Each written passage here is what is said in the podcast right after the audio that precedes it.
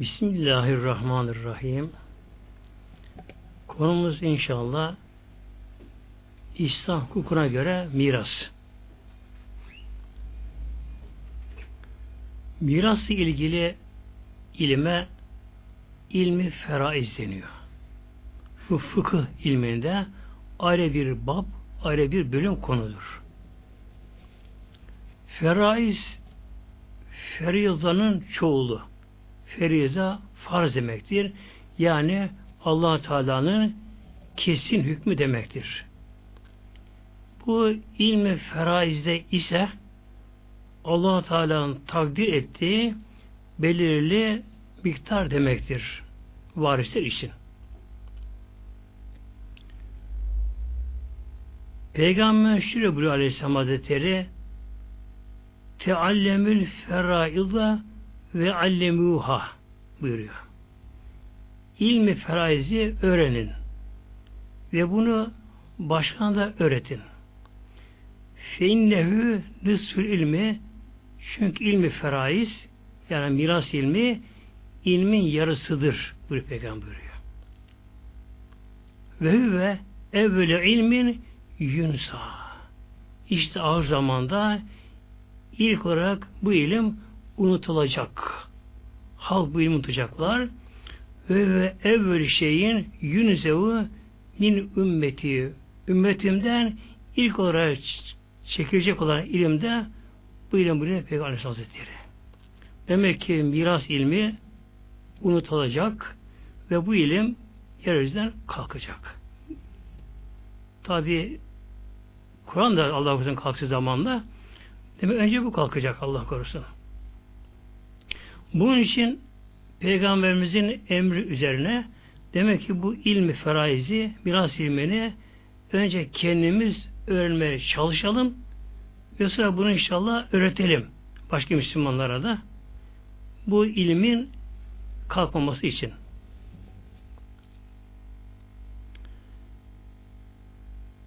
Bir insan öldüğü an evinde ölsün, hastanede ölsün, bir ölsün.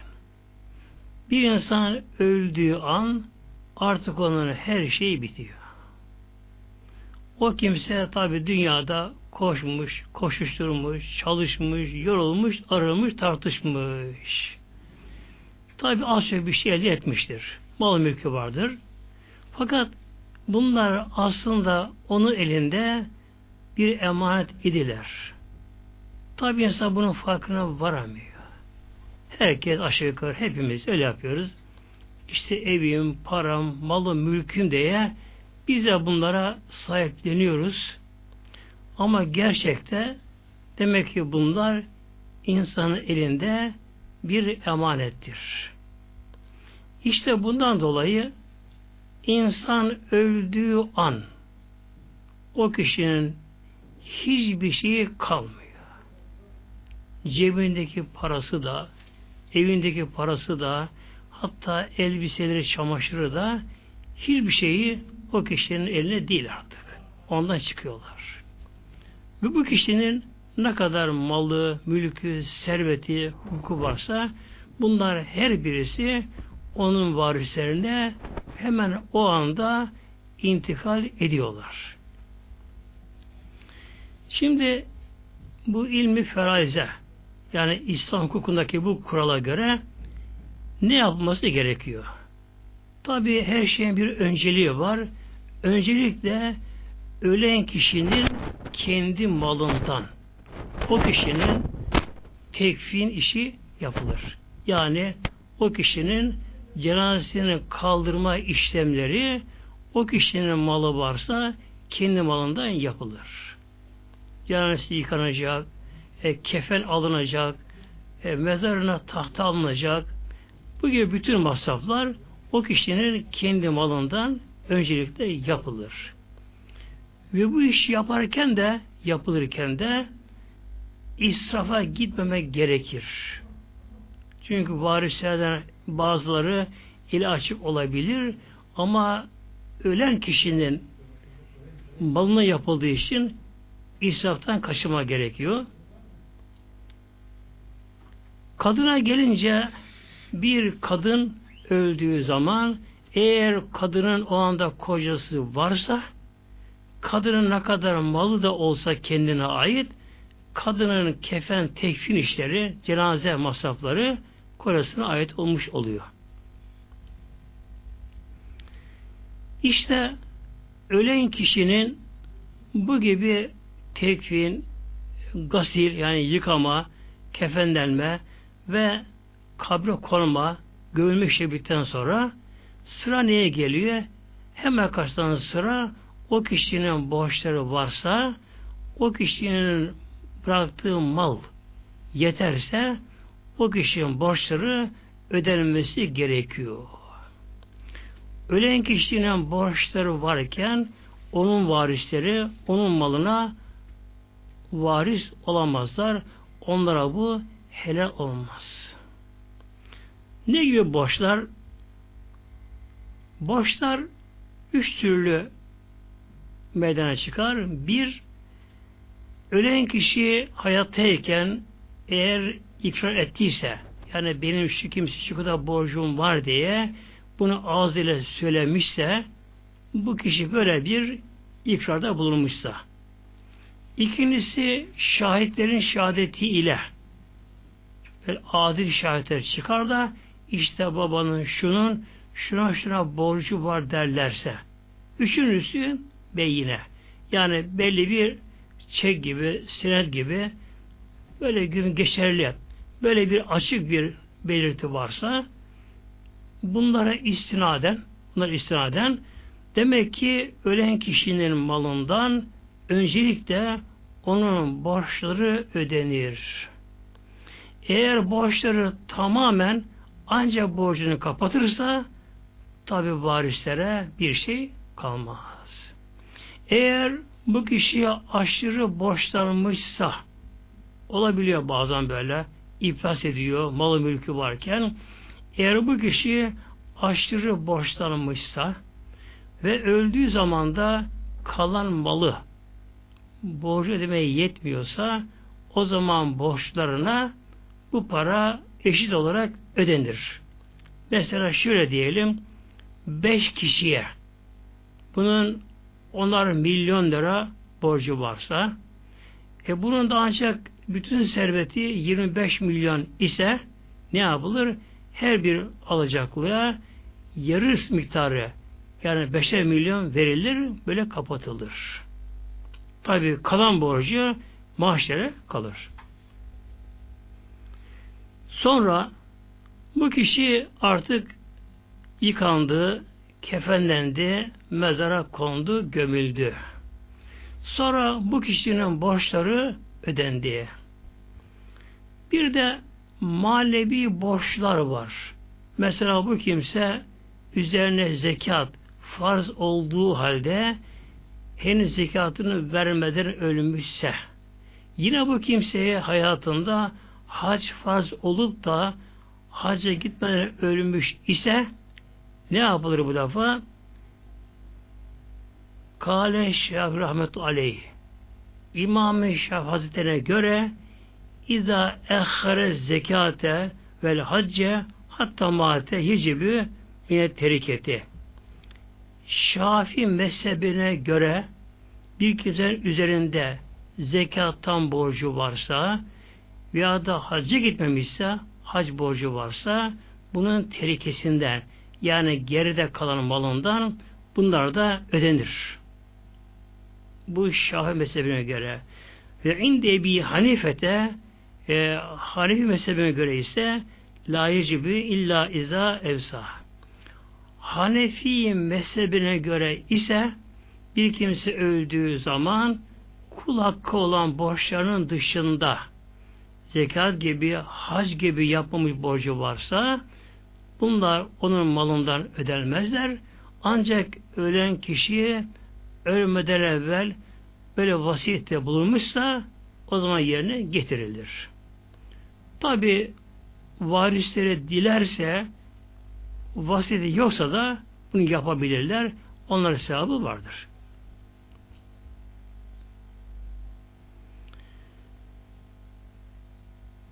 Sonra Tabi sıra neye gelir şimdi? Malının taksimine daha kabaca konuşayım. Yani malının yağmalanmasına sıra gelir. Tabi zavallı kişi de bunları kabrinden bakar. Üzülür tabi bunlar. Yani önce e, defin işi yapılır, tek kefen işi yapılır, yani gömme işi yapılır. Borçlu ödenir. Ondan sonra sıra gelir bu kişinin malının taksimine sıra gelir. Ne kadar parası saklı da olsa, ne kadar malı şu busta olsa her biri didik didik aranır, araştırılır, ortaya çıkarılır, malın taksimine gelir.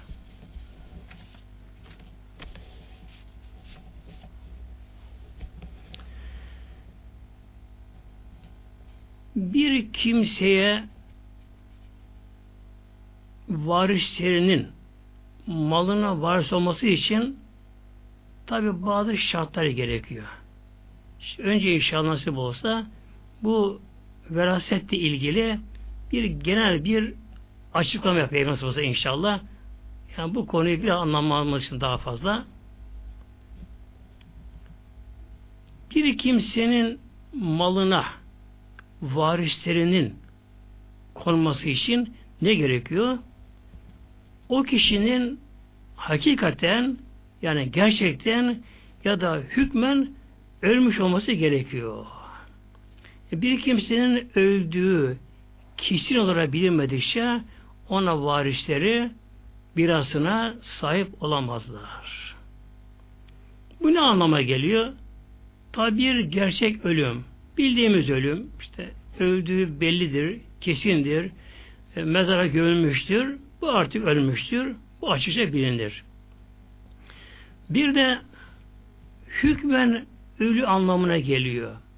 Mesela bir kimse kaybolmuş, evinden kaçmış, e, bulunun yaşadığı yöreden kaçmış, nereye gittiği belli değil, izimizi belli değil. Acaba hayatta mı, Öldü mü bir haber alınamıyor. Kendisini gören yok, bilen yok. Haberleşme kesilmiş. Peki bu kişi ne olacak? Bu kişinin ne kadar malı da olsa onun malına dokunulmaz. Ne zamana kadar? O kişi ta ki 90 yaşını dolduruncaya kadar. Çünkü normalde en uzun ömür aşağı yukarı 90 yıl olarak kabul edilmiştir.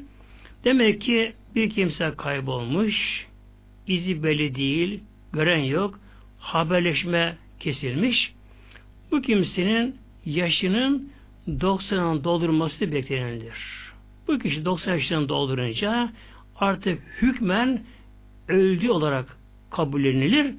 Onun malının taksimine geçilir. Tabi o anda kimler var ise kalmışlarsa tabi onlarda.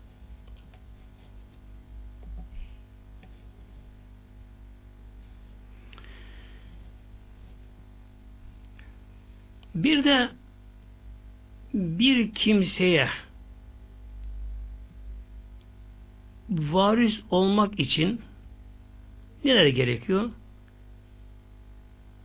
Ana karnındaki yavru ana karnındaki yavru bir kimse öldüğü zaman eğer hanımı anda hamile ise işte ana karnındaki yavru da o an tabi dünyada değil. Hayat, geç hayatta değil. Ama o da hükmen hayatta olarak, diri olarak kabul edilir. O da babasına varis olur. Tabi annesine olsun, babasına olsun o da varis olur.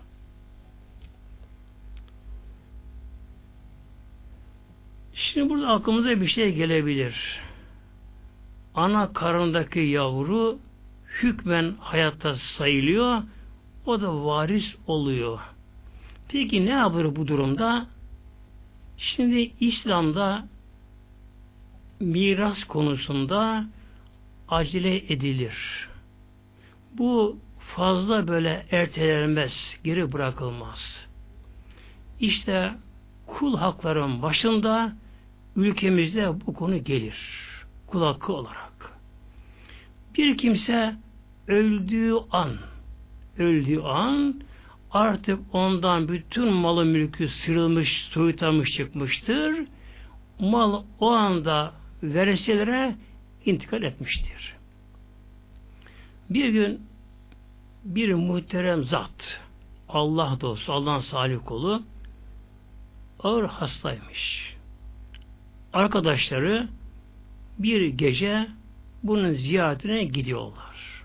Bakıyorlar ki bu arkadaşları hak dostu, Allah dostu iyi kişi ağır hasta, ölüm halinde. Tabi ona yardımcı oluyorlar. Yasin okuyorlar. E, kelime-i tevhid yani La ilahe illallah diyorlar. Estağfurullah diyorlar. Yardımcı oluyorlar. Derken o arkadaşları Allah'ın dostu ruhunu Mevla'ya teslim ediyor. Ölüyor. Geceymiş. Tabi o zaman elektrik yok. Bir kandil işte yağ bulunan bir kandil yanıyormuş. Cemaatten biri diyor ki arkadaşlar şu kandili söndürelim hemen diyor. Diğer neden diyorlar? Gece karanlık niye onu söndürelim? E bu kandil içindeki yağ bu ölen kişinin malı mülkü idi. Ona aitti. Şimdi bu öldüğü gibi bütün malı mülkü ve kandildeki yağ da varislerine intikal etti. E bunun varisi içerisinde belki ufak sabi çocuk da vardır. Yani yetim çocuk da vardır. Bunu hemen söndürelim diyor. Hemen söndürüyorlar.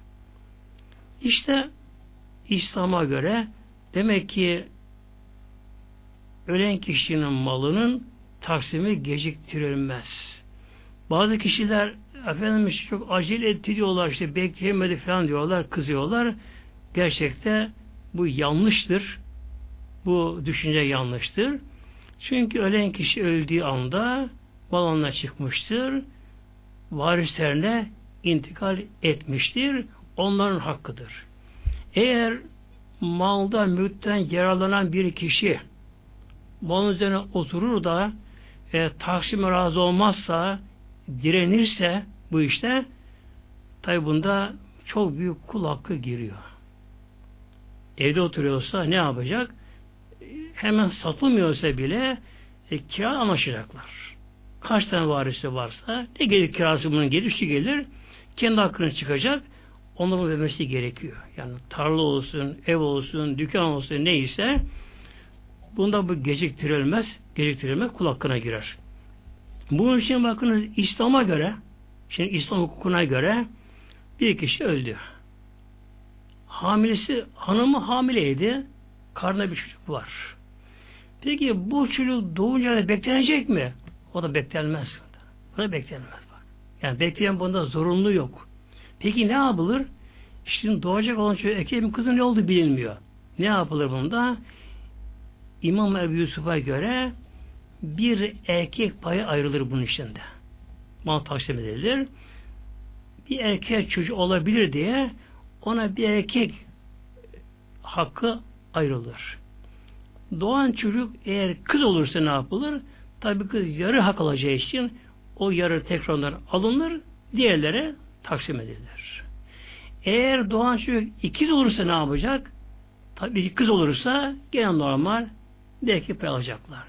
Eğer iki erkek olursa o zaman varisten para geri alınır. Onun hakkı yerine verilir.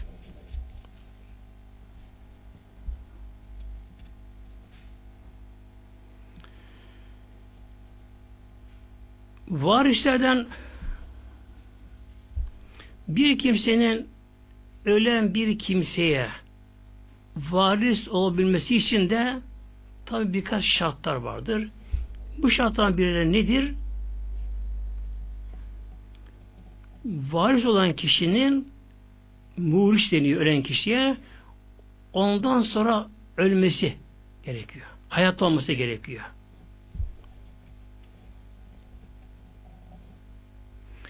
Şimdi mesela çok ince tabi konular bunlar. Bir baba ile oğul. Oğul yetişkin. Ondakinin malı mülkü var. Baba ile oğul uçakla bir giderlerken uçak düştü, ikisi öldüler. Tabi bu depremde olabilir, selde olabilir, işte başka trafik kazası olabilir.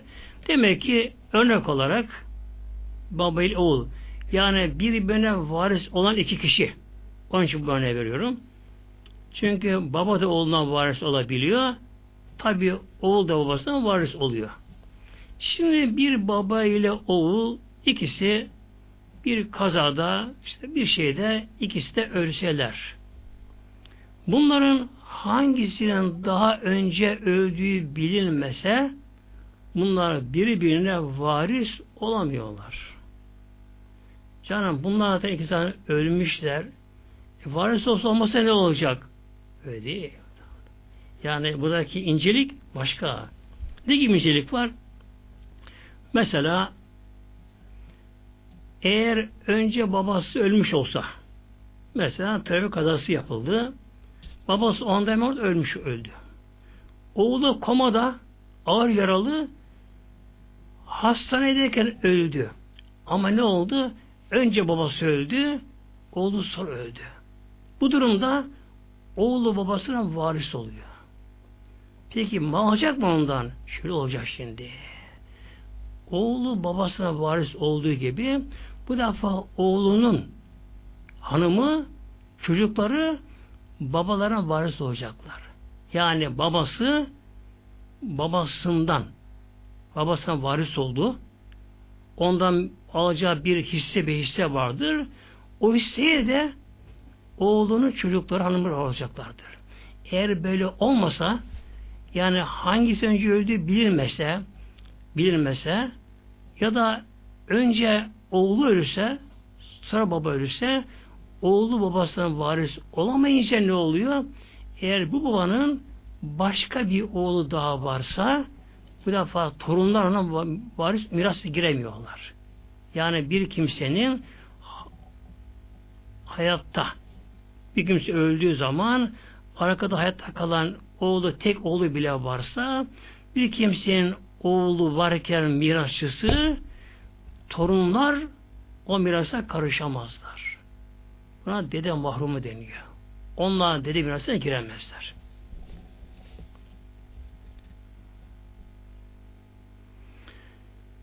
Bir de verasetin sebebi bilinecek.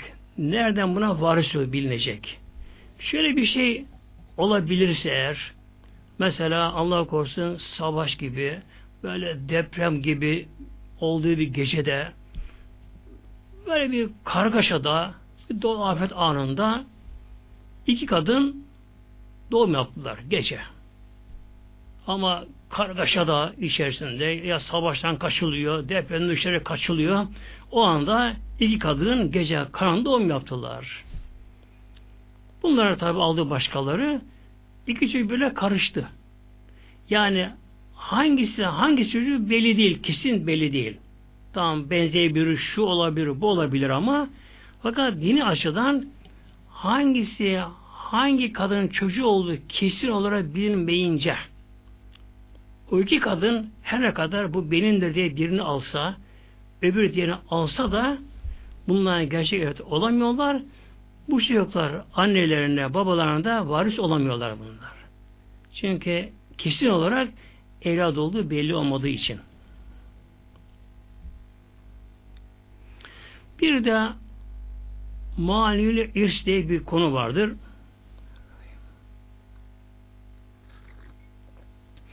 Şimdi demek ki tekrarlayayım inşallah. Tabi bu konu hemen anlaşılmaz bu konu. Yani tekrar tekrar bu konu dinlenmesi gerekiyor bu konunun. Şimdi önce bir kişiye bir kişiye hayatta olanların onun malına varis olması için o kişinin ölmesi şart. Gerek hakikaten yani gerçekte ölmesi gerekiyor, bilinmesi gerekiyor ya da hükmen ölmesi gerekiyor. Yani izi kaybolmuşsa dosya içinde olması gerekiyor. Ölen kişi öldüğü kesinleşti. Ona kimler varis olabiliyorlar? Demek ki ölen kişi öldüğü zaman hangi varisi hayatta ise onlar ona varis olabiliyorlar. Hayatta onlar. Varis olabiliyorlar. Bir de manül ürs var şimdi. Bir kimse ölen kişinin yakını hatta evladı işte şusu busu yakınları kişinin fakat bazı işten dolayı o verasete varis olan bir engel oluyor buna. Nedir bunlar? Biri kölelik. Tabi bu günümüzde yok. Yani bir kimse Allah korusun köle ise o kölenin her ne kadar abisi babası da olsa ölse köle ona varis olamıyor. Nedeni köleden malı olmaz. Efendi sahipinin malları. İkincisi din ayrımı. Din ayrımı. Eğer bir kimsenin evladı İslam dışından çıkmışsa ya Allah korusun baba İslam dinine çıkmışsa veya önceden başka dine mensupsa mesela bir Hristiyanın ana baba Hristiyan ama evladı oğlu kızı Müslüman oldular. Müslüman oldular. O zaman ne oluyor? İşte Müslüman olan o evlat ana babasına varis olamıyor. Din ayrımı olunca biraz oradan kalkıyor. Yine aynı şekilde bir Müslüman ana babanın evladı Allah korusun İslam'dan çıksa Hristiyan olsa, Yahudi olsa, ateist olsa, inkarcı olsa, müşrik putperest olsa olursa bu da ne yapıyor? Annesine babasına varis olamıyor. Bir de katil. Bir kimse birinin varisi olacak. Namzet yanında olacak. Ama bu kişi varisi olduğu kişiyi öldürürse, katil olursa bu da öldürdüğü kişinin varisi olamıyor. Çünkü Peygamber Şebi Aleyhisselam Hazretleri La mirase lil katili. Katile miras yoktur buyuruyor. Hangi katilde? Şimdi katilin de öldürmenin değişik farkları vardır. Biri amden yani kaste öldürme deniyor buna. Kaste öldürme çünkü bu öldürmede ya kısas ya diyet vardır. Kasten öldürmede. Bir kimse öldürücü bir aletle hançer gibi, e, kılıç gibi, ok gibi, günümüz ateşli silahlar gibi insan böyle bir şeyle ya da balta gibi keskin tarafıyla böyle şey tarafıyla sapıyla değil bir kimse öldürücü bir alette silah ile varisi olacağı kişiyi öldürürse hatta onun tek varisi bile olsa mesela bir oğul diyelim ki bir kimsenin tek bir oğlu var hayatta. Hanımı da yok. Tek bir oğlu var. Bütün ona kalacak. Ama bu oğlu Allah korusun hainlik ederse eder de babasını öldürürse ona varis olamıyor. İkincisi ikinci tür bir ölüm vardır. Şibi ölüm diyorum buna. Şibi amt. Yani kasten değil de ama kastene benzeyen bir şekilde adam öldürme. Bu da nedir? Öldürücü silahla değil de mesela tekme, yumrukla, işte bir sopayla vura vura öldürüyor. Bunda kısas olmuyor İslam'da. Yani kısas yerine idam edilmez, öldürülmez. Bunda diyet ve kefaret gerekiyor bunda. Bir de hatan öldürmek. Bir kimse varisi olacağı kimseyi hatayla öldürürse. Mesela bu genelde bir hedefe atış yapmak istiyor. Bir da bir avda ava gitti. Av diye atış ederken bilmeden yanlış hata ile o varisi o miras konacak kişiyi öldürüyor. Bu da mirasına konamıyor. Yalnız bir çocuk ya da bir kimse Mecnun deli. Bu öldürürse bu mirastan mahrum olmuyor. Bir de mesela bir kimseyi bir kişi öldürecek. Yani mirasına konacak kişiyi, kişi bunu öldürecek. Bu kişi kaçtı, maçta artık işte bir dükkana girdi, e, evine girdi, karşı gelen silahla gelip bunu vuracak. Artık kaçacak yeri de yok. Burada nefsi müdafaa için öldürürse öldürürse mirasla mahrum olmuyor. Ya da ırzının namusunu korumak için olursa bunda yine mirasla mahrum olmuyor.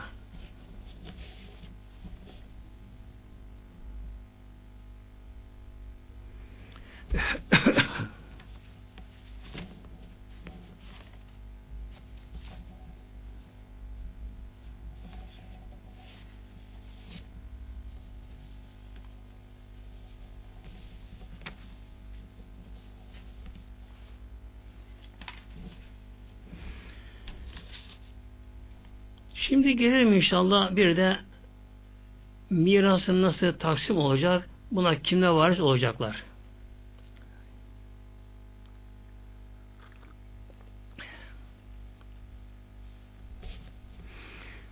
Bunlar bire eshab-ı feraiz deniyor. Eshab-ı feraiz. Yani allah Teala Kuran-ı Kerim'inde bunların belirli miktarını Allah Teala belirledi. Bu da nısıf, rub, sümün, sülüs, sülüsan, sülüs gibi. Yani yarı, balın yarısı, dörtte biri, sekizde biri, üçte biri, üçte ikisi, altta biri. Bunlardır. Alt tane bunlar. allah Teala'nın Kur'an'da belirlediği Peygamberin Şöbri Aleyhisselam Hazretleri allah Teala bu miras taksimini bakın dikkat buyurun Peygamberimizin buyurması, Aleyhisselam buyurması allah Teala Celle Şanlı mirasın taksimini ne melaike mukarrebine ne mürsel nebiye peygamber bırakmadı. Allah Teala bunu bizzat kendisi belirledi Kur'an-ı Kerim'inde. Demek ki miras taksimini Allah Teala ne büyük meleklere ne büyük peygamber bırakmamış. Allah Teala bunu bir kendisi Kur'an-ı Kerim'de belirlemiş. İşte Kur'an'daki miktarları belirlenen kişilere Eshab-ı Feraiz deniyor. 12 kişi bunlar. Bir de bunlar karabet yani kişinin kandan yakınları olanlar. Bir de zevciyet ile kişi varis oluyor. Evlenmek suret, nikah suretiyle bir kimsenin bir kadınla nikahlı evlendiler bunlar. Hatta evlen bir araya gelmesi bile şart değil. Bir kızla bir erkeğin dinin nikahları akt olundu. Din, dinahlar, günah, nikahları akt olundu. Allah korusun biraz sonra biri ölse araya gelmediler. Yalnız nikahları, din nikah akt edildi. Allah korusun bunların biri işte biraz sonra, üç gün sonra, bir ay sonra evlenmeden önce ölse bile bunların biri birine varis oluyorlar.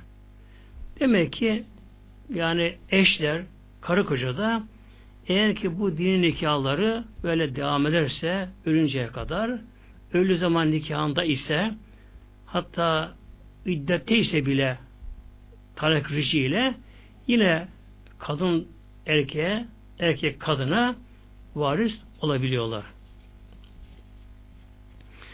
Bir de asabe deniyor asabe. Asabe ölen kişiye yakınları, bunlar akrabaları, yakınları ama araya kadın girmeden erkek vasıtayla olanlar. Asabe. İşte nedir bu asabe?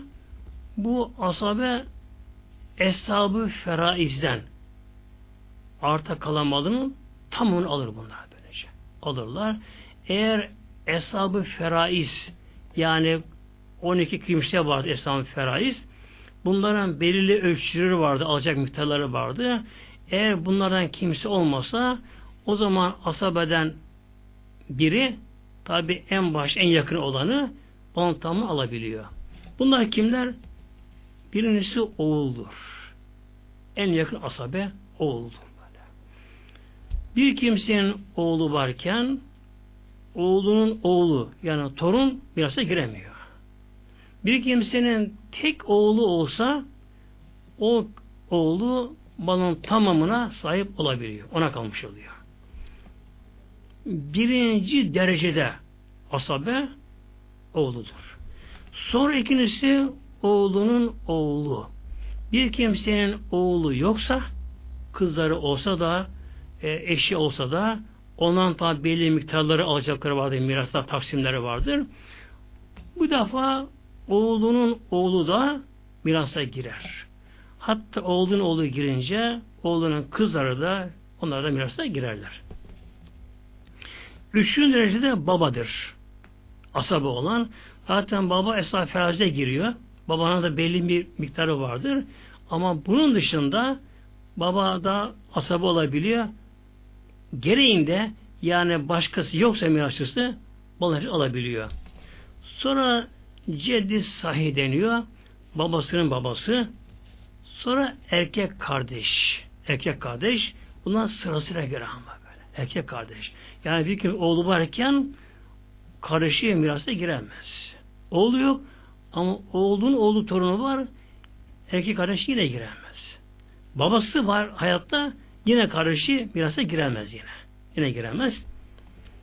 Demek ki bir kimsenin oğlu da yok, oğlun oğlu da yok, e, babası yok, dedesi yok. O zaman kardeşi mirasa girebiliyorlar. Sonra amca ve oğulları. Bunlar asaba deniyor bunlara şimdi. Bir de zevil erham var. Ölen kişiye kadın vaslı yakın olanlar. Mesela annesinin kardeşi, erkek kardeşi, dayısı, teyzesi gibi, onun çocukları gibi. Bunlara da zevil erham deniyor. Ölen kişinin eshab feraizden kimsesi yok. Asaben kimsesi yoksa o zaman onun mirasına zevil erham denenler mirasına girebiliyorlar.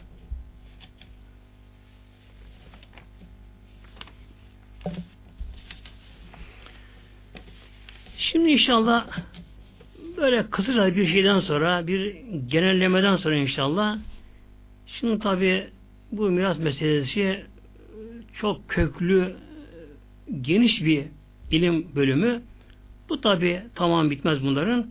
Şimdi inşallah bir de gelelim mirasın taksimi Kur'an'daki ölçülere göre, İslam hukukuna göre.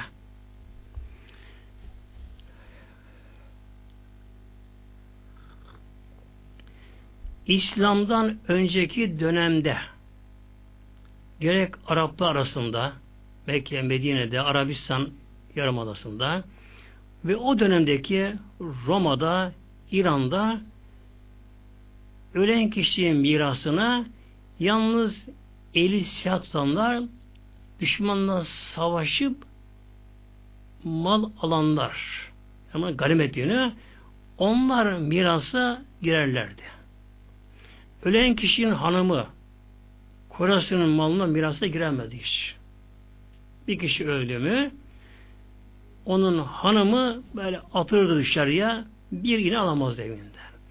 Yine ölen kişinin kızları babalarına varis olamazlardı. Yine ölen kişinin ufak çocukları erkek de olsa babalarına varis olamazlardı.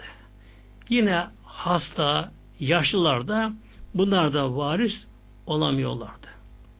O dönemde yani genellikle üzerine basarak şunu söylüyorum. O dönemde dünyada yeryüzünde Roma devletinde, İran Sasani devletinde hatta Çin, Hindistan'da ve bütün Arap ülkesinde o dönemde kadınlara kesin olarak mirastan pay verilmiyordu o dönemde. Tabi Kur'an-ı Kerim birden gelmedi Peygamber Aleyhisselam Hazretleri'ne. İncil, Tevrat onlar Hazreti İsa'ya, Hazreti Musa'ya birden verildi. Onlar verildi. Kur'an-ı Kerim peygamberimize birden verilmedi. Ne olur verilseydi Kur'an-ı Kerim'in ezberlenmesi, okunması, belirlenmesi çok ama çok güç olurdu. Yaşanması yani imkansıza yakın olurdu. Çünkü Kur'an-ı Kerim'de hükümler var. Hükümler var. E bunları okuma, öğrenmek için bir zaman gerekiyordu. Ama zaman içinde bunu yaşanması da gerekiyordu. Bunun için hem Kur'an-ı Kerim'in yavaş yavaş ezberlenmesi, hafızaya yerleşmesi ve yavaş yavaş uygulanması için Allah Teala Peygamber Kur'an-ı Kerim'i böyle parça parça gönderdi. Gönderdi. Çünkü Kur'an-ı Kerim Allah'ın son kitabıdır. Bunun değişmesi gerekiyor. Allah'ın korumasındadır. Bu nedenle. Tabi Allah Teala'nın bir emri gelmeden önce o bölüm bilinmezdi. Mesela hatta e, alkol içkiler, şarap bile içiliyordu ilk zamanlarında. Yasak ayeti gelme gelmeden önce. Yine İslam'ın ilk dönemlerinde kadınlar örtülmezlerdi. Açık gezerlerdi. O dönemdeki cahil adetinin gereği.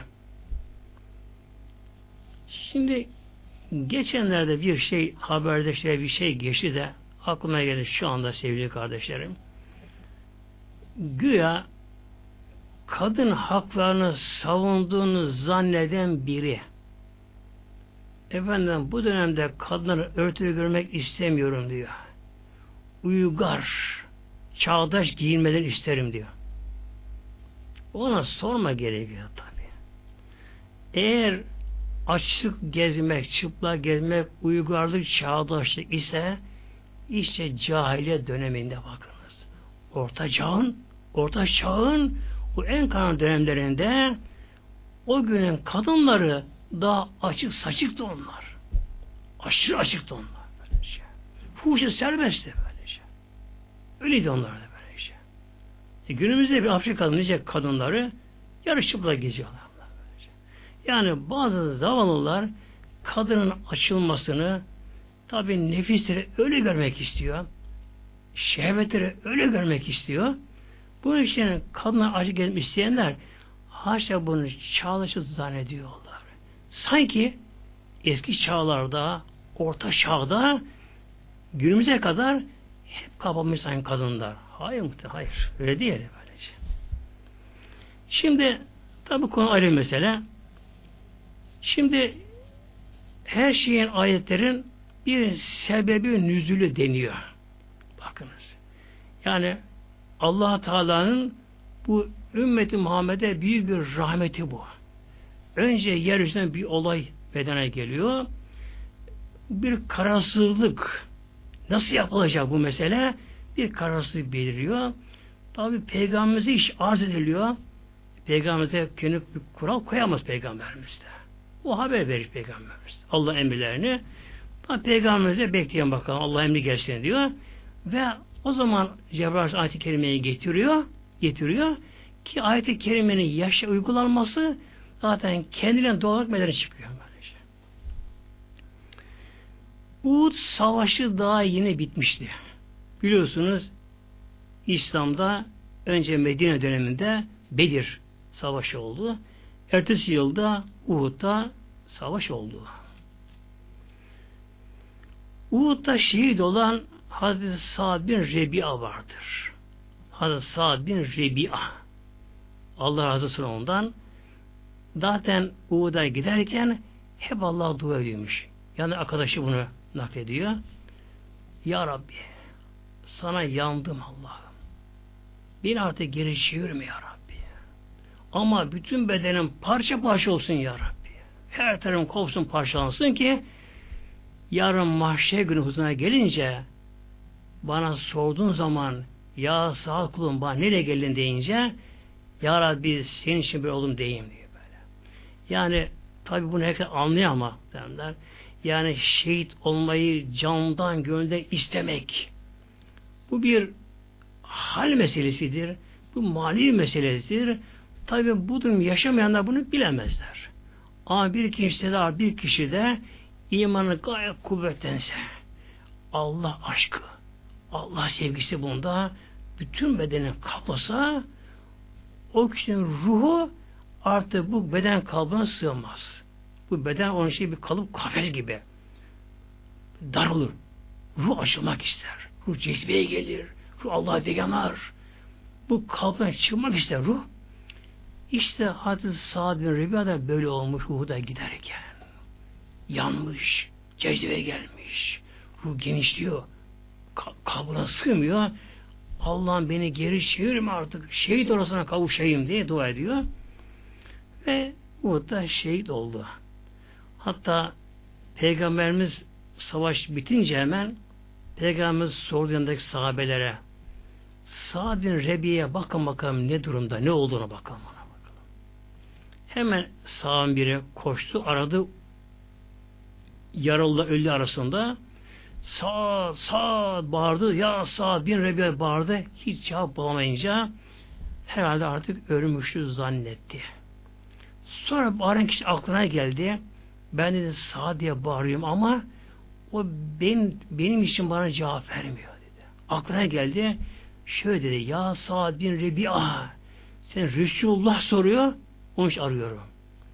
O zaman şehit arasından çok hafif bir ses geldi. Buradayım, buradayım. Daha ölmedim şu anda. Ama artık son nefeslerinde bütün bedenin olduğu gibi kan akıyor kesiklerinden, yaralarından, ok yaralarından öyle kanlar fışkırıyor. Son nefeslerinde o durumda arayan kişi geliyor.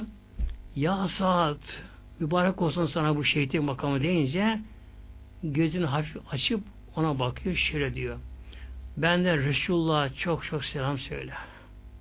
Ben şu anda Mevlam Rabbime kavuşuyorum. Cennet hemen Uğud'un yanına getirildi cennet yaklaştırılıyor. Cennet yaklaştırıldı. Beni ne olur meşgul etme. Öyle bir haldeyim ki, mal tatlı haldeyim ki dünya kelam konuşmayayım diye gözünü kapıyor, Mevla'ya kavuşuyor.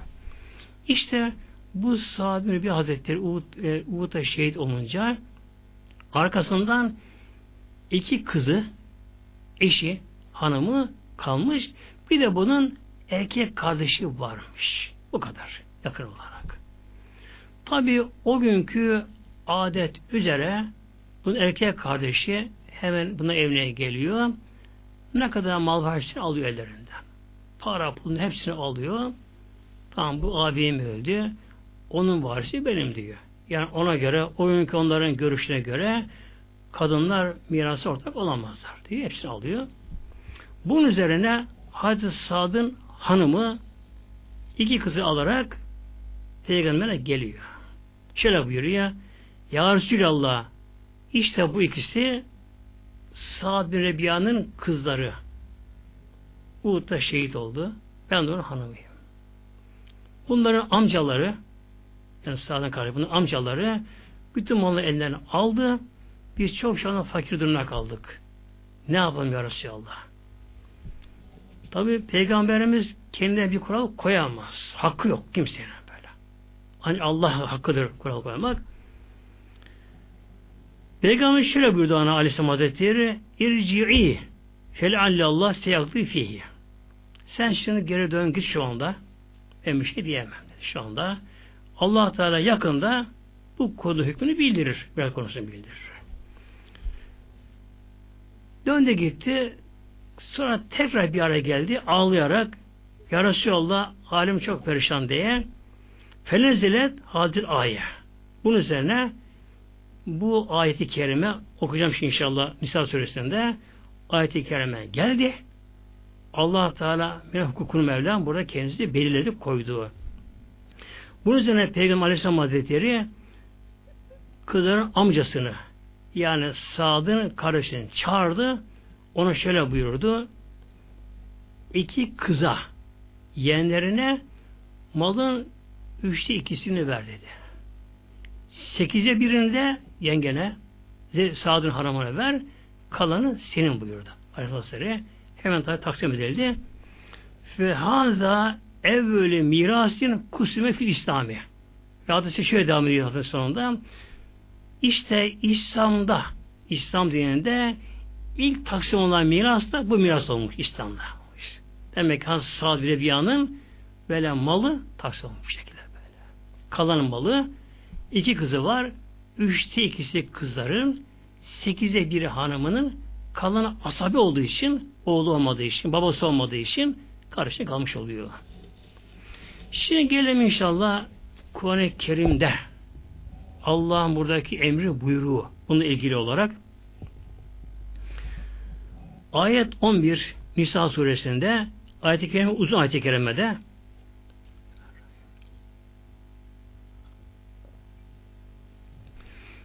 Estaizu billah Bismillahirrahmanirrahim Yusikumullahu Allah size emrediyor. Burada İsa yani vasiyet bela şey değil de emin anlamına geliyor. Allah size emrediyor.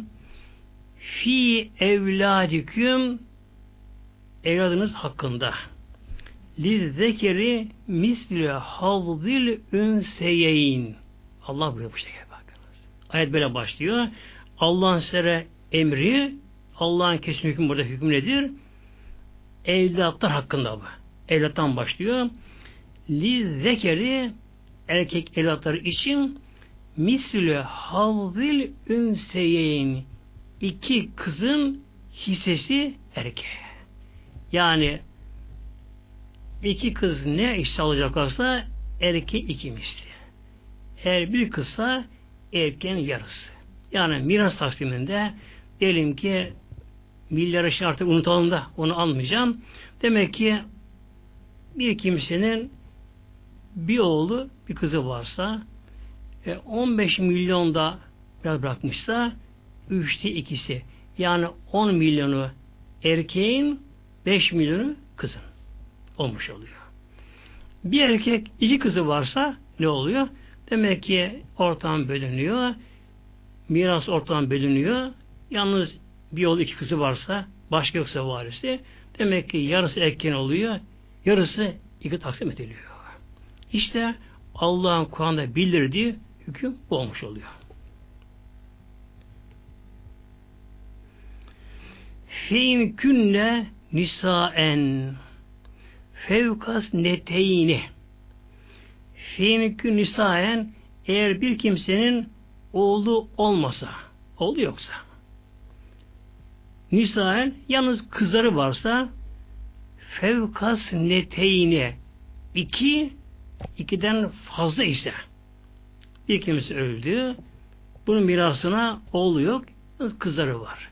Kızları da iki veya ikiden fazla dört kızı varsa felehünne onlar için vardır. Onlar hakkında mirastan sülüsama terek. Terikenin yani bırakılan malın malın üçte ikisi onların hakkı olmuş oluyor. Demek ki bir kimse öldüğü zamanlar oğlu yok, babası yok, eşi yok. iki kız hayatta kalmış. Ne oluyor? Bunun malı üçte ikisi onlara veriliyor. Kalan ne olacak? Asabe dedim az evvel onlara verilecek. Onlara verecek. Mesela oğlunun oğlu olur, işte kardeşi olur. Şu bu onlara verilir. Ve in kânet vahideten eğer bir kimse öldüğü zaman onun arkadan kalanı tek kızı olsa, tek kızı kaldıysa felehen nisfı ona da malın yarısı verilir. Malın yarısı kızındır. Eğer bu kimsenin ölen kişinin başta kimsesi olmasa yani asaba dediği işte oğlun oğlu hatta amca amca oğlu falan böyle kimsesi olmasa dayı çocuklar da olmasa o zaman yine tekrar o kıza kalan gene verilir. Veli ebeveyhi ebeveyninde vardı mirastan taksimi ebeveyn. Ölen kişinin annesi babası hayatta ise kişi öldü daha önce olabilir tabi. Ölen kişinin annesi babası hayatta ise likül vahidi minhüme südüs. Onların ikisine de altta bir verilir. babaya da altıda bir, anneye altıda bir. Mimma terek bıraktı terk ettiği maldan imkanı lehü veledün. Dikkat buyurun burada. Şimdi ölen kişi öldüğü zaman ölen kişinin evladı da varsa oğlu kız evladı varsa ölen kişinin bir de annesi babası da hayatta ise hayatta ise demek ki ölen kişinin evladı var ise bu koşul şart. Evladı varsa o zaman hem anneye hem babaya mirastan altta bir verilir. Altıda bir babasına, altı annesine verilir. Ondan sonra tabi kızlarsa işte tek kızsa yarısına verilir. İki daha fazlası üç iki onlara verilir. Zaten oğlu varsa o zaman hüküm değişiyor. Nasıl değişiyor? Şimdi oğlu asabe. Bir asabedir. Asabe demek belirli bunun hissi yoktur. Yoktur. Bir kimse öldüğü zaman bunun hem oğlu hem kızı olsa o zaman kızlara üçte falan verilmiyor. Ne yapılıyor? Mal tamamı tamamı yani başka yoksa mirasçı ana baba gibi eşi gibi yaşıyorsa yani oğlu kızı varsa o zaman mal bölünüyor. Kaça bölünüyor? Mesela diyelim ki iki oğlu var iki kızı var. Ne yapılır? İki oğlu erkek bir sayılır ikisi iki. İlk kıza bir sayılır Üçe bölünür bakınız. Üçe bölünür. Üçte biri bir erkeğe. Yine üçte biri bir erkeğe son üçte biri iki kıza verilir. verilir böylece.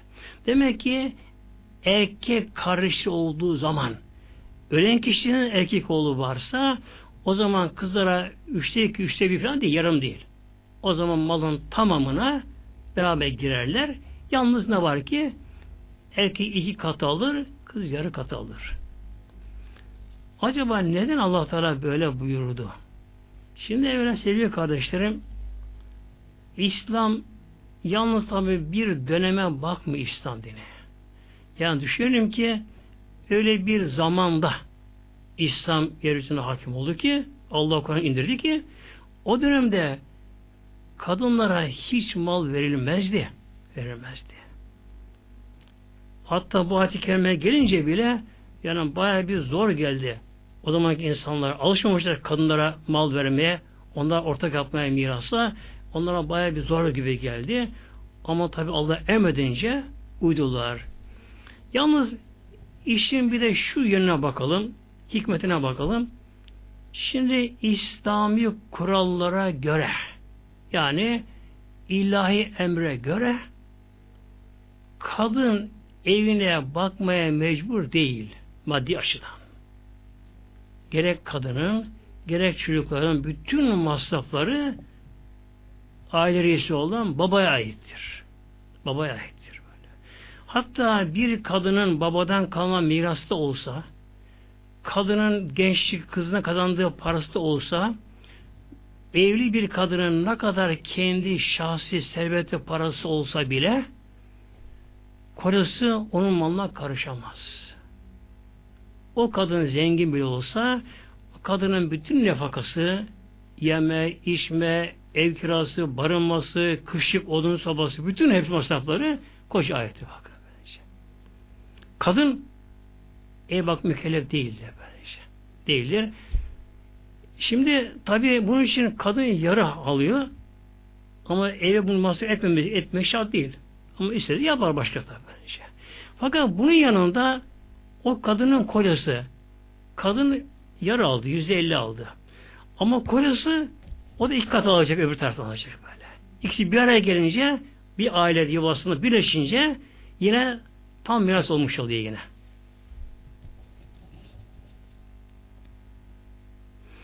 Demek ki bir kimsenin hem evlatları var, çoğu çocuğu var, hem de annesi babası hayatta ise o zaman annesiyle babasına Taksim'den ikisine altta bir verilir. Baba altta bir, anne altta bir verilir. Kalan çocuklar arasında taksim edilir. Yani erkek iki katı, kız bir katı derden. Fein lem yekün lehü veledün ve velisi ebevahü eğer bir kimsenin çocukları yoksa yani çocukları yok. Oluyor. Bekardır. Evlenmemiştir. Ama bir iş sahibidir. Bir mal mülk edinmiştir kendisi. Servet sahibi olabilmiştir. Böyle bir kimse öldüğü zaman evlatları yok. Yalnız annesiyle babası buna varız olunca fel ümmühüz sülüs. Annesine üçte bir verilir. Kalanı babasına. Asap olduğu için. İki kat almış oluyor yani böyle. Ne zaman? Ölen kişinin çoluk çocuğu yoksa ya evlenmemiş ya boşanmış, çocuğu olmamış. Demek ki bu durumda yalnız annesi babasına varis olmuşlarsa annesi üçte bir, babası üçte iki. Yani mal üçe ayrılır. Üçte biri annenin, üçte ikisi bunun da böyle şey. Bakın Kur'an nasıl kadın hakkını şey yapıyor böyle şey. Efendim işte ana baba ayrım var mı bir ailede? Ayrım mal ayrıdır. Mal ayrıdır. Neden? Çünkü kadın aldığı miras aldığı para ona helaldir böyle şey. O para kendisi helaldir. O parayla işte hayır yapar, hasanet yapar, şunu yapar, bunu yapar, açları doyurur, fakiri doyurur, icabında kolunu işi bozulsa ona yardım edebilir, onun sevap alır. Böyle. Akrabasına verebilir, hayır yapabilir kendi kendine bu şekilde. Serbesttir. Fein kâne ihvetün fel ümmü kâne ihvetün. Bir kimsenin evladı yok. Evladı yok. Babası da yok. Yani annesi var. Bir de kardeşleri var kimsenin. Bakın şimdi. Demek bir kimsenin evladı yok ölen kişinin. Babası da ölmüş. Babası yok. Annesi hayatta. Bir de kardeşleri var. Erkek, kadın kardeşleri var. Buradakiler de ana bir kardeşler buraya giriyor. Çünkü ana baba bir kardeşler hüküm ayrılıyor. Demek ki bir kimse öldü. Ölen kişinin annesi hayatta, babası yok. Bir de anadan yalnız kardeşleri varsa fel ümmü südüs. O zaman annesine altta bir verilir. Bakın burada incilik var. Babası yok ama. Çünkü bir kimse öldüğü zaman ölen kişinin babası hayatta ise baba hayatta ise baba burada asabi olduğu için kardeşi önce geldiği için o zaman kardeşi buna mirasa giremiyorlar bakınız. Giremiyorlar. Tabi bir insan oğlu kızı varken de giremiyor kardeşleri. Oğlu varken giremiyorlar kardeşleri. Demek ki bir kimsenin babası hayatta ise hatta babasının babası hayatta ise o zaman buna kardeşler mirasa giremiyorlar. Babası ölmüş, evlatları yok, bir annesi var. O zaman kardeşleri de ana bir ise bu ayet-i kerimeye göre sonra değişecek hüküm tabi ise o zaman felümmü südüs annesi altta bir kalanı kardeşlerim. Fakat burada bir şart koşuyor. Min badi vasiyetin yusi biha ev değil. Borcu ödeyecek, vasiyetine gelecek, vasiyet yerine gelecek. Şimdi ölen kişi az evvel demiştik önce tekfini yapılır. Yani kefeni, e, defin işleri yapılır alında. Sonra borcu ödenir. Üçüncüsü bir de vasiyet meselesi vardı. Orada bu konuyu geçmiştim. İşte ayet tekrar geliyor burası. Ölen kişi eğer ölmeden önce vasiyet yapmış ise vasiyette haklı vasiyet ise ne yapılır? O vasiyet yerine getirilir. Ama ne kadar getirebilir? Ölen kişinin malının ancak kalan üçte birine karışabilir. Yani tekvin yapıldı, borç ödendikten sonra kalan malın üçte birinden vasiyet yerine getirilir. Ama vasiyet de böyle meşru bir vasiyet ise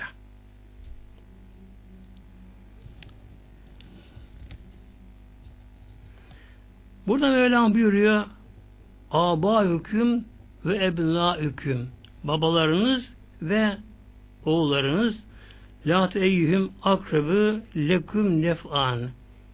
Size hangisi daha yaralı bunu bilemezsiniz. Feriyallatan minallah. İşte bu hükümler Allah tarafından farz kılınan kesin hükümlerdir. İnnallah kâne alimen hakima.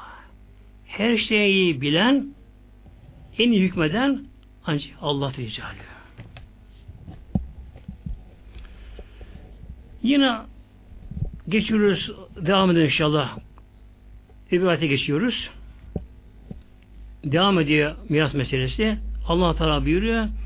Veleküm nısm matereke ezvacüküm. Allah Teala buyuruyor. Veleküm sizin için vardır. Erkekler hitabı. Küm zamiri erkeklere de muhatap olarak Ey erkekler sizin içinde mirasta hakkınız vardır. Ne kadarı? Nısfı yarı matereki ezvacüküm. İnlem yekün lehünne veled. Eğer bir kişinin eşi hanımı öldü. Hanımı öldü. Tabi az önce dedik İslam'da kadının da malı ayrıdır, erkeğin ayrıdır. Şimdi bir erkek nikahlı hanımı öldü. Ölen hanımının çoluk çocuğu yoksa gerekse bu kocasından gerekse evvelki kocasından kadının çoluk çocuğu yoksa hiç kadın çocuğu doğurmamışsa o zaman ne oluyor? Öldüğü zaman kadın kimin nikahında ise o kadının malının yarısına varis oluyor. Ölen kadının çocuğu yoksa. Gerek bu kocasından gerek daha önce kocasından da olabilir tabi.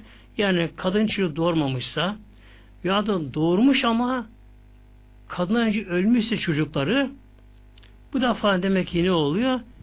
Ölen kadının mirasının yarısı kocası oluyor.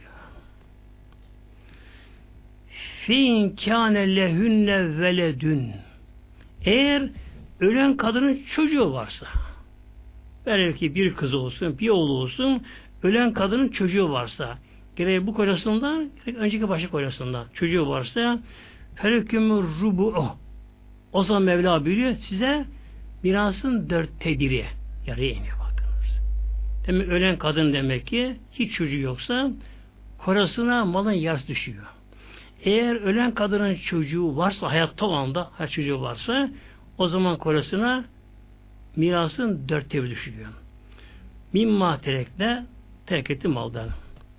Bu da neden sonra min vasiyetin yusine bir evdeyinin kadının da olabilir ya eğer borcu varsa kadın da kendi malından kadının boyu ödenir. Yine kadının vasiyeti varsa işte benim için şuraya bunu verin, buraya bunu verin derse vasiyeti varsa üçte bir hakkı var vasiyet yapmaya. Bu yapıldıktan sonra demek kalan malın çocuğu varsa dörtte biri. Çocuğu yoksa yarısı kocası olmuş oluyor. Velehünne rubu'u Velehünne onlar içinde bu da hünne zamiri müennesi kadınlara gidiyor.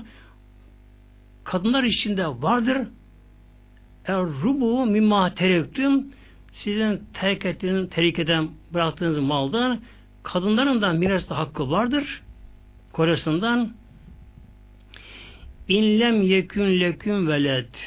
Eğer sizin çocuğunuz yoksa. Demek ki bir erkek öldü. Yani kadının kocası öldü. Eğer ölen bu erkeğin gerekse o andaki nikahında hanımından gerek önceki başka hanımından çocuğu yoksa çocuğu olmamışsa veya olup da ölmüşse daha önceden öldüğü anda bunun çocuğu yoksa o zaman kadınlara mirasını düşüyor ve rubu'u dörtte bir düşüyor. Dörtte bir düşüyor. Dikkat edin buyuran bu arada. Ölen kadının kocasının o anda hayatta çocuğu yoksa gerek bu kadında gerek başka hanımdan o anda kocasının hayatta çocuğu yoksa o zaman kadına mirastan dörtte biri düşüyor. Fi inkâne lüküm veledün. Eğer sizin çocuğunuz varsa Mevlam buyuruyor. Erkek öldü ama hayata çocuğu varsa gerek bu kanımdan Geri önceki hanımda varsa Felehünne sümünü mimma terektim. O zaman terik eden geri kalan mal mirasından kadınlara sekizde bir düşüyor. Hatta bir kimsenin birkaç tane hanımı da olsa bunlar sekizde bir ortaklar bunlar. Bunun için Allah Teala böyle kural koymuş ki bu bir nevi erkeğin çok eğlenmesine bir frenlemiş oluyor böylece.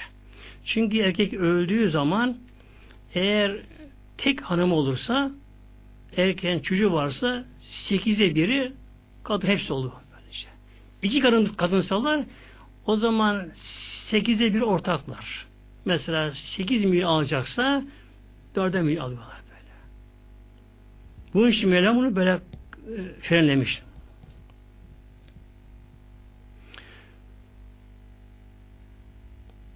Minban vasiyetin tutsun bir evdeyin.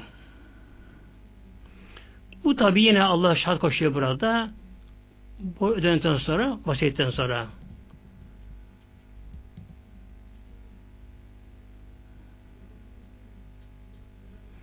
Ve inkâne rücülün yürüsü kelaleten emretün. Şimdi bir kimse kelale deniyor. Nedir kelale? Bir kimsenin çoluğu çocuğu olmasa, babası olmasa, öldüğü zaman hayatta olmasa buna kelale diye Kur'an'da böyle isim geçiyor bunlara.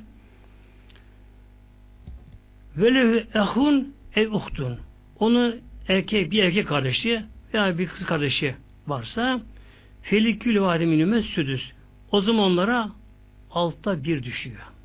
Demek ki kimse öldüğü zamanlar ölen kişinin o anda hayatta evladı yoksa babası hayatta yoksa yalnız bir erkek veya kız kardeşi varsa o zaman onlara südüs altıda bir düşüyor.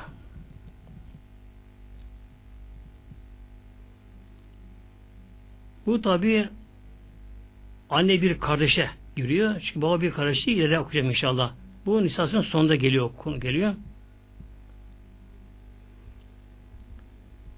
Şeyin kanı eksere min zalike eğer kardeşler ikiden fazla ise Fümüşreke fissülüsü. O zamanlar üçte birle ortaklar. Min ba'di vasiyenin yusa bir evdeyin gayri mudar. Bu da tabi emelen burada şart koşuyor. Ölen kişinin borcu varsa önce ödenecek, vasiyeti yerine getirecek, ondan sonra ama gayri mudar. Varislere zarar vermeyen vasiyet olacak.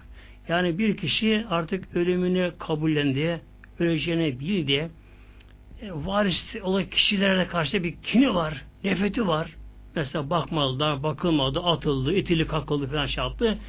Bunlara mal kalmasın diye malını işte şuna verin, buna verin diye böyle fazla ileri giderse yine getiremeye gene böylece. Ancak üçte biri hakkı var. Daha ver kişi gözünü açması gerekiyor demek ki. Vallahu alimin halim. Allah Teala alimdir, halimdir. Allah her şeyi bilir. Allah acı etme ceza vermede. Şimdi bir de inşallah diğer kardeşlere gelelim. Ana baba bir ve baba bir kardeşler.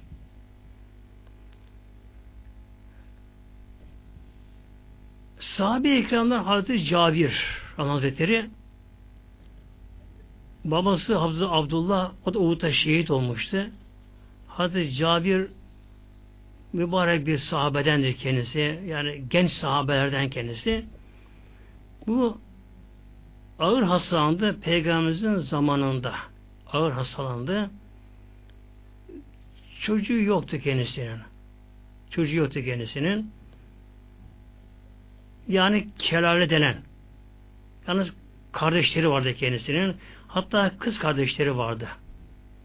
Babası Uhud'a giderken ona vasiyet etmişti babası kendisine. Ya Cabir gece Cuma günü Uhud'a gidilecek. Perşembe Cuma'ya bağlayan gece yarısından sonra babası kaldığı oğlu Cabir'i. Cabir, Cabir. Bak dedi yavrum yarın dedi Uhud'a gideceğiz. Sana bir şey olmayacak. Ben orada şehir olarak kalacağım. Ona malum olmuş yani. Böyle göstermiş kendisine durumu. Bak dedi annen de yok. bu kız kardeşinin sayım edeyim demişti. Hatta bir de borcu vardı da onda üzerine vasiyet etti. Borcumu ödedi kendisine. İşte Hazreti Cabir sonra evlendi ama demek ki ölüm anında çocuk yoktu kendisinin. Hazreti Cabir peygamberimiz dedi ki Ya Resulallah ben ağır hastayım. Yani artık iyileşmeyecek bir durumda. Kendisi bu da malum oldu. Zaten sahabeler, Allah dostları ölümden korkmazlar bunlar. Direnmezler Allah karşı aşağı bunlar. Sonra ya Resulallah benim malım ne olacak şimdi? Yani çoluk çocuğum yok, şu babam yok falan ne olacak bunlar? allah Teala şöyle buyurdu. Nisa suresinin son ayeti kerimesinde Bismillah, Bismillah Yestevtuneke Ya Muhammed'im, Habibim bak san, senden fetva istiyorlar, soruyorlar. Kul ona dedik cevaben Allah yüftüyküm fil kerale. Bu konuda ancak fetvayı Allah verir. Hükmü Allah verir. Bakın. Yani peygamber Allah'ın Resulü, Resulullah hüküm veremez. Ancak peygamber nedir görevi? Tebliğ. Allah'ın emrini tebliğ etmektir. Fil kelale. Kelale konusunda fetvayı, hükmü Allah veriyor. İnim rün heleke. Bir kimse helak oldu, öldü. Leysele veledün onun evlatları yok. Evlatları yok. Tabi babası da yok. Çünkü baba varken kardeş varis olamıyor çünkü. Leysele veledün böyle uhtun yalnız onun kardeşleri var. Demek bir kimse öldü. Öldüğü zaman o anda hayatta evlatları yok. Evlatları yok kendisinin. Yalnız kardeşleri var. Tabi bu arada hanımı olsa bile hanım olsa bile o tabi sekizi bir alacak. Yine kalanı kalıyor şimdi. O kimlerin? Felaha nısfı ma terek. Eğer ölen kişinin yani bir tek kız kardeşi olsa. Velehü uhtun. Bir kimse öldü, evladı yok, babası yok. Onun yanında bir kız kardeşi var. Feleha nısfı materek. Kız kardeşi bunun malının yarısı onun olmuş oluyor. Yarısı demek bir insanın ana baba bir ya da baba bir. Çünkü babadan kaldığı için o bakımdan. Tabi anneden kalsa o zaman anne baba bir. Anne bir olması gerekiyor. Burada miras baba yoluyla kaldığı için demek ki bir kimse öldüğü zaman bunun yalnız bir tek kız kardeşi olsa olsa evladı yok babası yok o zaman bu kişinin mirasının yarısı o kız kardeşinin olmuş oluyor. Ve huve yerisüha inlem yekün leha velet. Aynı şekilde erkek de kız kardeşine böyle varis oluyor. Eğer bir erkek değil de ölen kız ölse o kızın da inlem yekün leha velet. Ölen o kadının, hanımın da çocukları yoksa çocukları babası yoksa o zaman ona da erkek kardeş varis oluyor. Fi mikanetes neteyni felümmâ sülüsânı mimma terek. Eğer bir kimsenin iki tane kardeşi olsa, iki kız kardeşi olsa, arkadan kalan felühümme sülüsânı mimma onlara üçte iki veriliyor. Aynı demek gibi kız gibi oluyor. Kız gibi oluyor. Yani bir kimse öldüğü zaman onun tek kızı olsa varisi malın yarısını alıyor. Tabi eşi varsa o da sekize birini alıyor. Eğer ölen kişinin iki kızı olursa ya daha fazla olursa üçte iki alıyorlar. Aynen kardeşler böyle olmuş oluyor. Kimse öldüğü zaman onun bir tek kız kardeşi olsa başka varisi olmasa, evladı olmasa yarısını alıyor. Eğer iki kız kardeşi varsa üçte ikisini alıyor. Ve imkanı ihveten ricalen ve nisaen. Eğer ölen kişinin kardeşleri içerisinde erkek de olsa, kız da olsa o zaman felil zekeri misli havlil ünseyeyn. O zaman hani evlat gibi erkeğe iki katı, kıza bir katı veriliyor. Demek ölen kişi evladı yok, babası yok, hayatta yok. Buna karışı varsa olurlar. Karışı içerisinde erkek de varsa, kız da varsa o zaman erkeğe iki katı, kıza bir katı. Erkek evlat gibi olmuş oluyor. Hatta bu ayet-i kerime Peygamberimize gelen son hükümle ilgili ayet-i kerime bu böyle işte. Ahkam konusunda.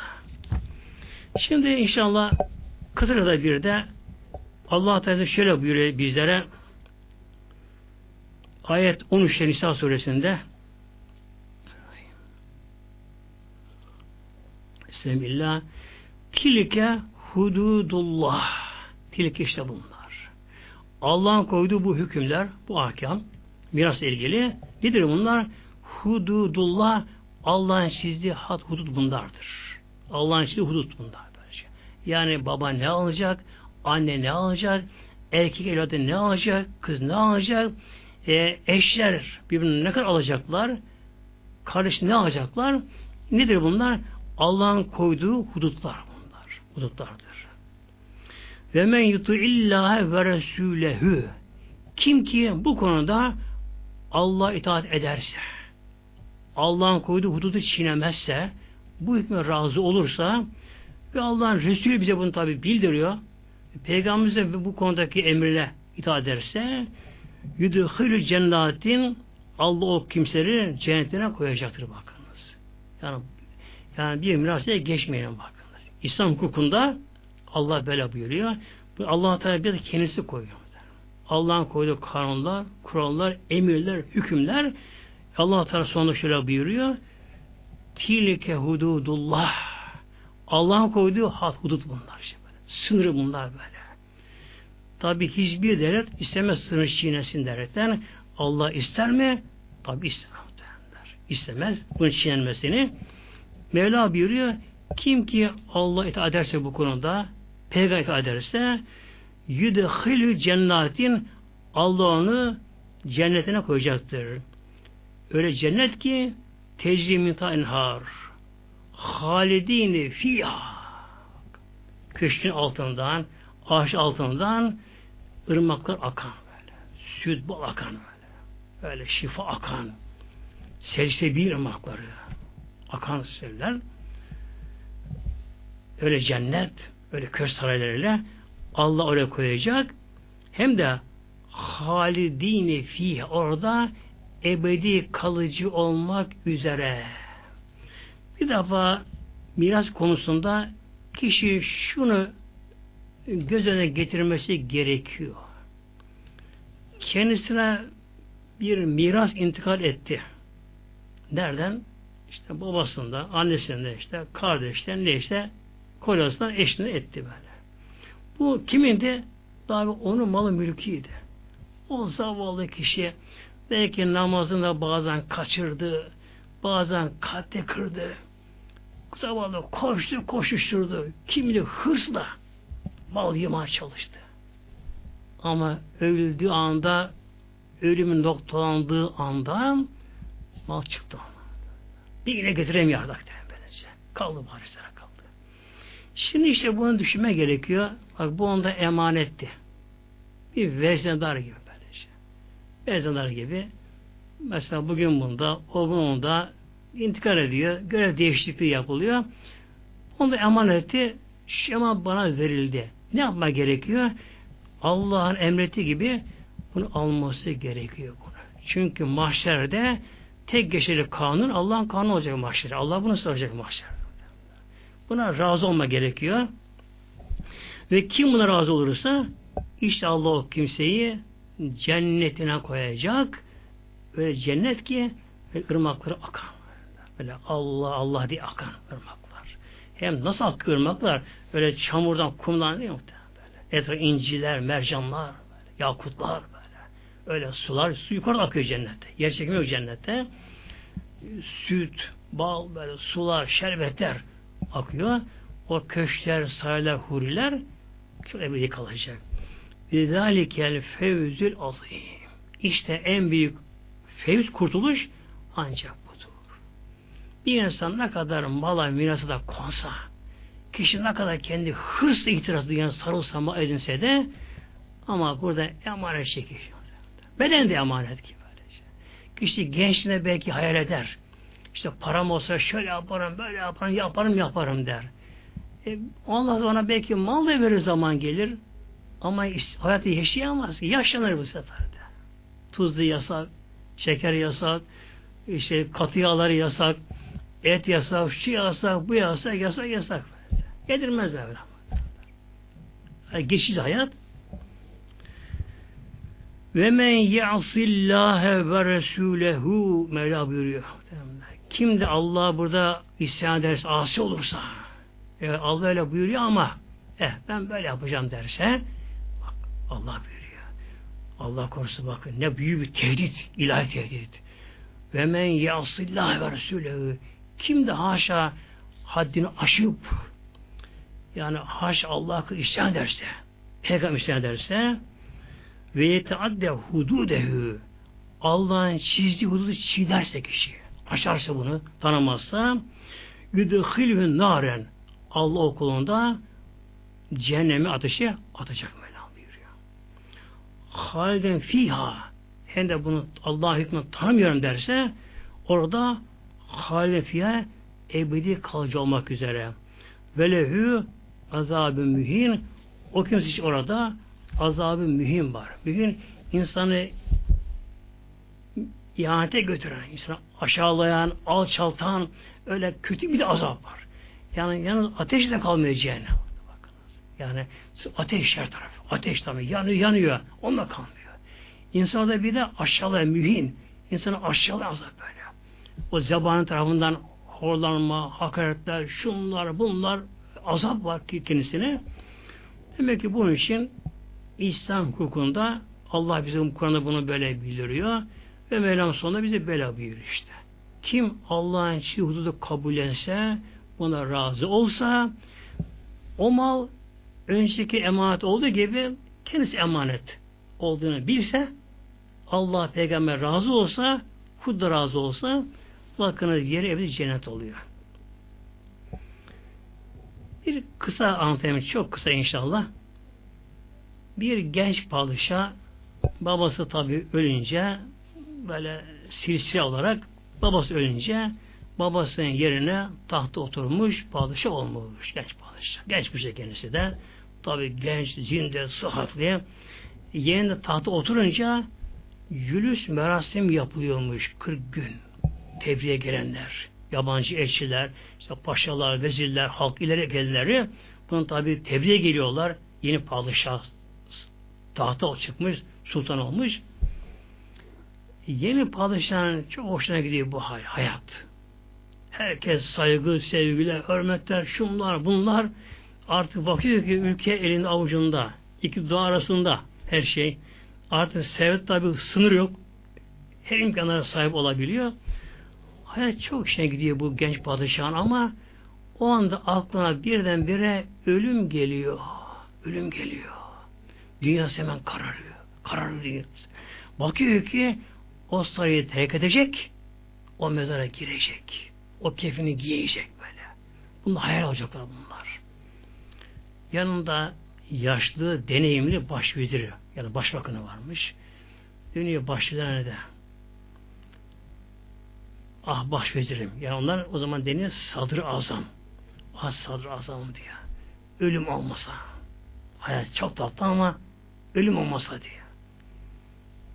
O akıllı, deneyimli, yaşlı şey cevap veriyor başvezir ona. Sultanım ölüm olmasaydı sen bu tahta oturamazdın ama diye böylece. Yani tabi baba ölecek, oğul oturacak. Bu da baba olacak, bu da padişah olacak. Ama bu da gidecek, başta gelecek. Yani bakınız saltanat bile yani taht, saltanat da emanet. Mal mülk emanet. Hatta beden de emanet. Beden de çürüyor mezarda. Hatta sıfırlıyor. Sıfırlıyor. Bunun için inşallah elimizden geldiği kadar Allah'ın dinime çalışalım. Lillahi Fatiha.